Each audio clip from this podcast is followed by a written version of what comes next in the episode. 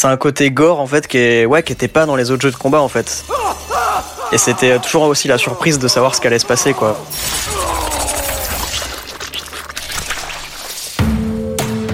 Dans Gamers, je vous emmène à la découverte des histoires secrètes des jeux vidéo. Mais un jeu, c'est aussi et peut-être même avant tout ses joueurs.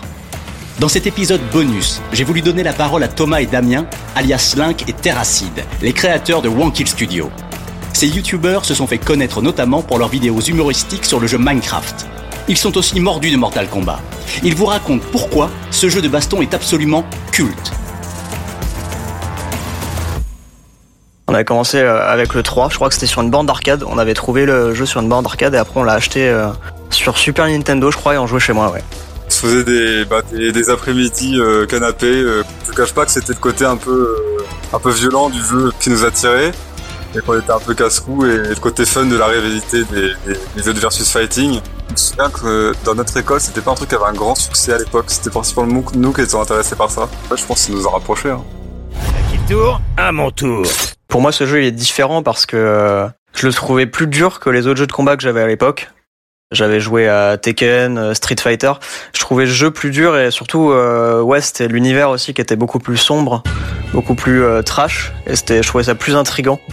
Il y avait une patte graphique un peu plus, euh, ouais, un peu plus trash qui, euh, qui rendait bien sur un jeu de combat, je trouve. Dans le jeu, il y a le système de, de fatalities.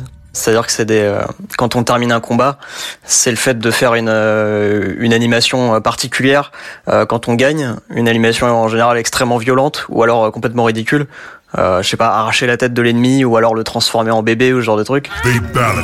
Et nous, on cherchait toute la journée là, le moyen de les faire. Parce que pour les faire, faut faire une, une série de touches très compliquées. Et c'est toujours différent. Et nous, on cherchait à en faire un maximum. C'était vraiment de la recherche, quoi. C'était des quarts de cercle sur les joysticks avec euh, des dizaines de touches à appuyer dans un très court laps de temps. Donc c'était vraiment difficile.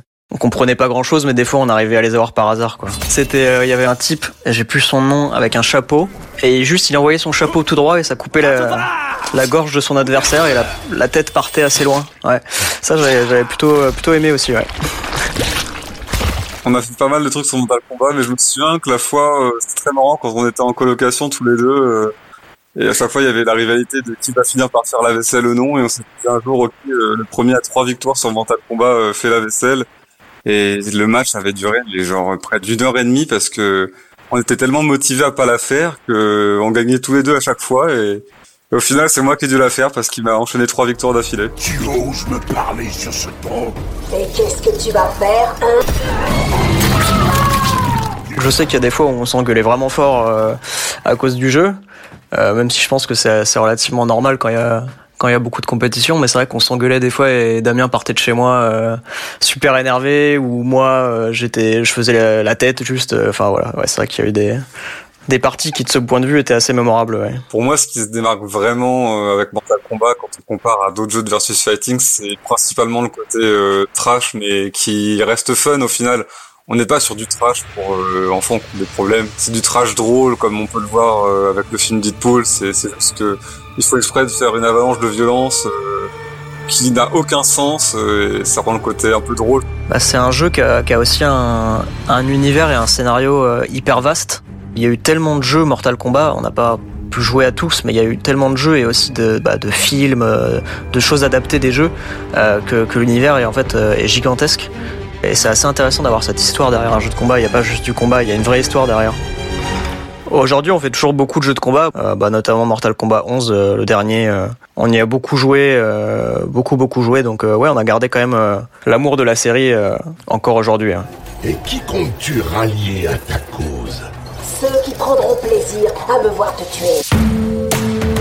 Si cet épisode vous a plu, foncez écouter le récit de Gamers consacré à Mortal Kombat. Une histoire qui va vous étonner. Et n'hésitez pas à en parler autour de vous. À très bientôt